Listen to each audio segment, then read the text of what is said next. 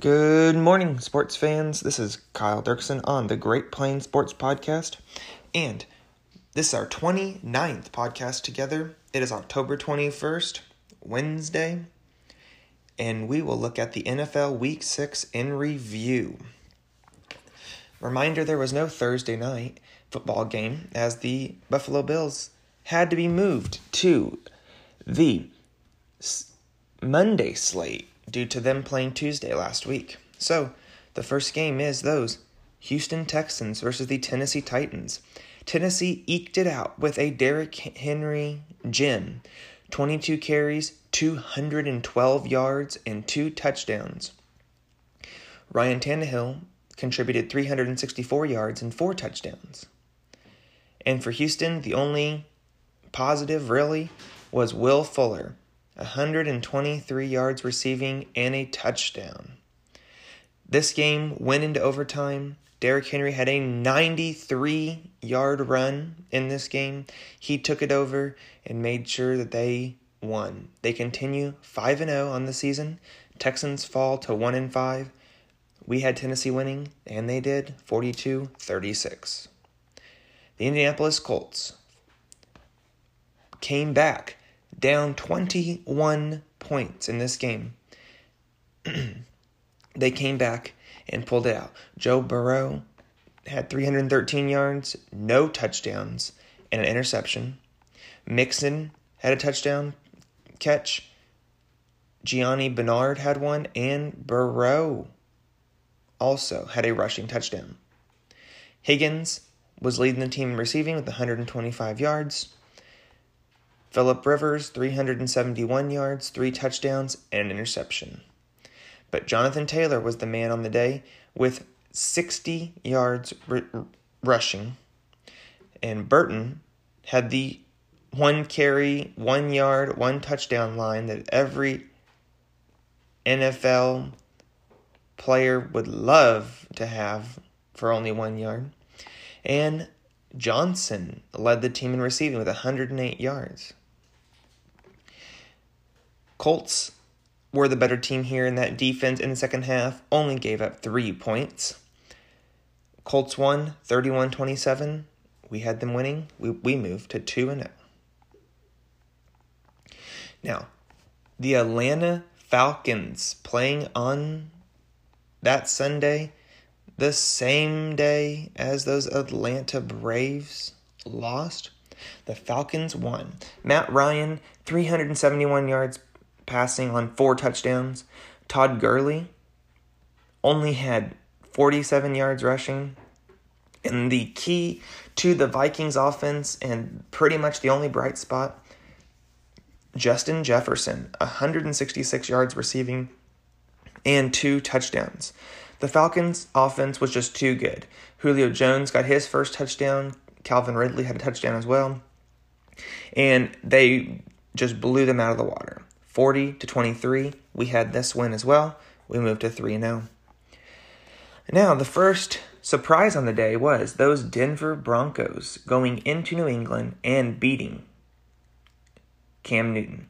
Drew Lock threw for two interceptions, only 189 yards, and 10 receptions. That's it. So, who carried him? That rushing attack. 23 carries, 101 yards for Philip Lindsay. And Tim Patrick had four receptions for 101 yards. 101 of his 198 yards passing for Drew Lock came from Tim Patrick. This was a game of defenses and surprisingly low scoring, but Denver won. That's our first loss of the day. We moved to 3 and 1 and Denver moved to 2 and 3, winning 18 to 12. Another unbeaten or, or excuse me, hadn't won ended up winning this weekend with the New York Giants beating the Washington football team 20 to 19. Kyle Allen did look pretty good and is, is going to keep his job for week 7, throwing for 280 yards and two touchdowns. Daniel Jones was the leading rusher. So Daniel Jones did lead the New York Giants in rushing, 7 carries, 74 yards, and Terry McLaurin was the leading receiver with seven receptions on 74 yards. This game was not offensive filled, but when it came down to it, the better line and better defense pulled it out as the Giants get their first win of the year 20 to 19. Those Baltimore Ravens went into Philly and pulled it out. Although at one point they were up 24 to 6. Philly came all the way back, scoring 22 points in the fourth quarter to lose. Miles Sanders had 118 yards rushing. Carson Wentz had the rushing touchdown, though. Lamar Jackson, again, was under 200 yards passing for the third out of fourth weeks. He did have 108 yards rushing and a touchdown, and Edwards had the other rushing touchdown. The passing game was pretty much non existent on that side of the ball.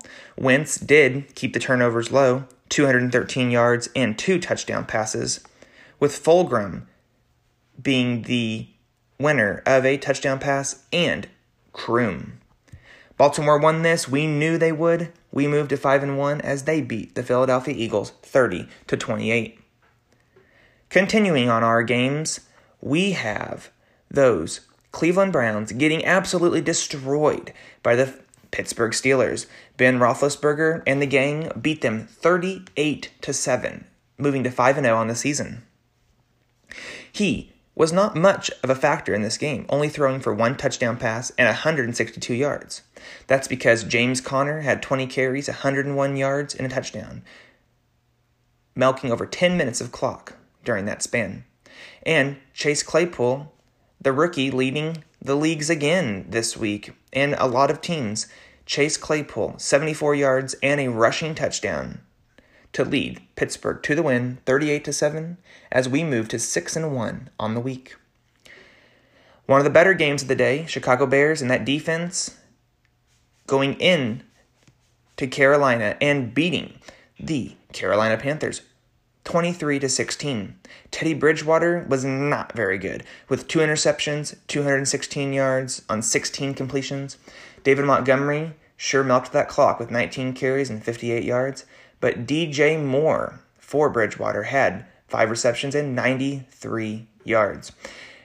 This Chicago Bears defense was the top scorer in fantasy this week as they kept Carolina four times they turned over the ball with two interceptions from Bridgewater and two fumbles in the running game.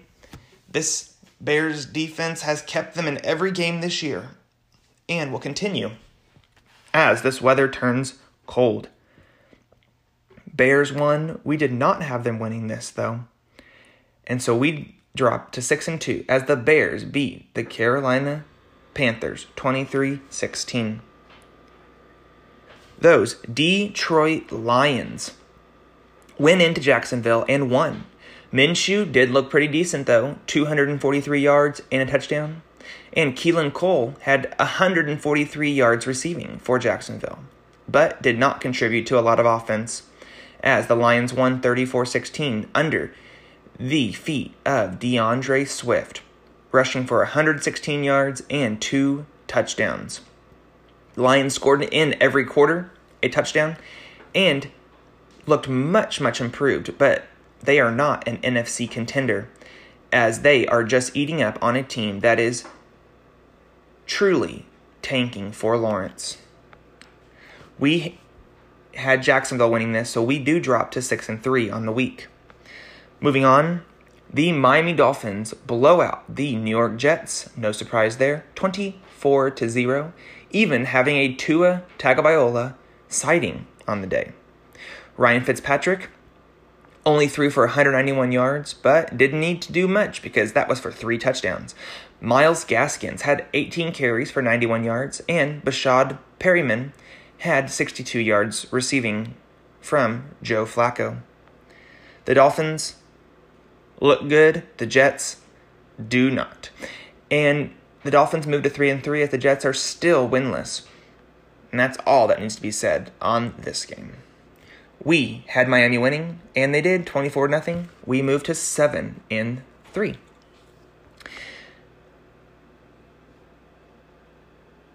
Another game on the day were those Green Bay Packers absolutely getting blown out in Tampa Bay. Tom Brady looked okay with 166 yards passing and two touchdowns, but the more scary thing is that this Buccaneers team scored 38 points with Brady under 200 yards passing on the day. Ronald Jones had 23 carries, 113 yards, and two touchdowns. And Gronkowski, yes, that man that was in New England for all those years, had 78 yards receiving and a beautiful catch in the corner of the end zone for a touchdown. The Packers looked abysmal, and Aaron Rodgers threw a pick six as well. Tampa Bay won this. We did not have them winning, so we dropped to seven and four on the week. But that's okay because Brady won, and when Brady wins, the NFC just gets a little bit tighter, and that is fun for us to watch on Sunday football. So, the Sunday night game was those San Francisco 49ers versus the LA Rams. We picked the Rams to win this, thinking that Jimmy G's performance last week against those Miami Dolphins was going to rattle him for this week, but it did not. Jimmy G threw for three touchdowns and 268 yards passing, with George Kittle being the recipient of seven receptions, 109 yards, and touchdown, keeping his name up there with the greats of the tight end community of 2020. And the only bright spot for this Rams was the second half, as they scored 10 points, and on Darrell Henderson's 14 carries and 88 yards. 49ers, again, it was their defense stepping it up this week. We did not have them winning as well, so we dropped to 7 and 5. It's a little bit of a of a downer week so far.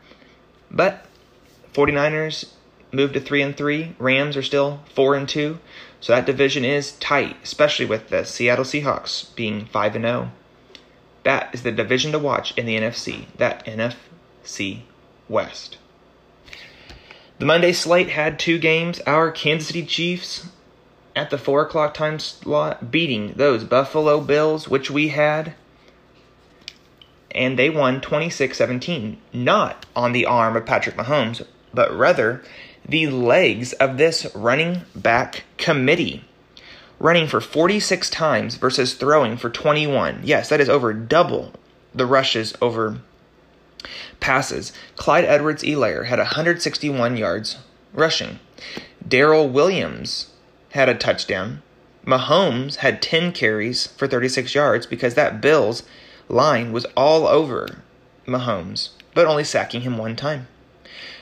Patrick did have 225 yards and two touchdown passes versus Josh Allen's 122 yards passing. That is abysmal for two touchdowns and that interception on the day. Allen was the leading rusher as well for 42 yards, and the two touchdown passes from Allen were to Diggs and Beasley, while Kelce had the two touchdowns from Mahomes. This Chiefs defense, when needed, came up big. They didn't have a sack and only one interception, but they made the Bills punt a lot. And, you know, that's all that's needed. The Chiefs defense or offense held the ball for over 20 minutes longer than the Bills at the end of the game. In the second half, they just ran it down their throat, averaging over six yards a rush.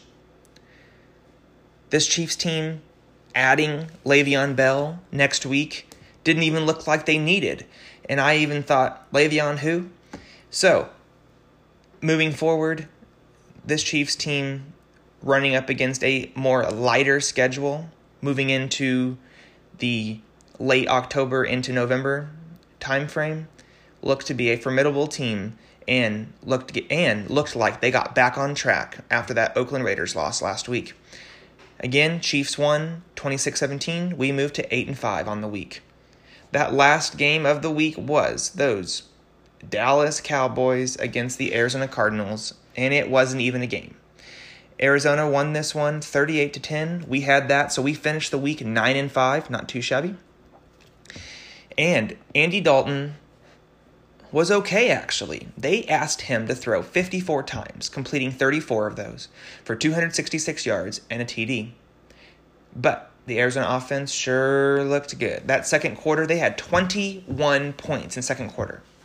Kenyan Drake, 20 carries, 164 yards, and two touchdowns. And Christian Kirk only had two receptions, but they were for 86 yards and two touchdowns. That is quality receiving for sure. On the other side, Ezekiel Elliott had two fumbles. Yes, he did have 49 yards, but two fumbles. The, the touchdown catch went to Amari Cooper with 79 yards and a touchdown. And you know what? This team, with only 10 points without Dak Prescott, but with all their weapons healthy, was kind of a surprise. But when Dalton throws two picks, gets sacked three times, and has a QBR rating of 38.7, he ain't going to do much. The running game moving forward, can we trust Elliott? Can we not? We don't know. So, like Stephen A loves to say on ESPN radio, it's a bad day for them boys. And it was, as the Cardinals win 38 to 10. Reminder the bye weeks were those Las Vegas Raiders, New Orleans Saints, Los Angeles Chargers, and the Seattle Seahawks. So we finished the week at 9 and 5. And we moved to 61 29 and 1 on the season. Not too shabby for our first year in picking NFL games. Tune in later for the week 7 picks and discussion. This was Kyle Dirksen on the Great Plains Sports Podcast, and I hope you have a wonderful day in Great Plains, USA.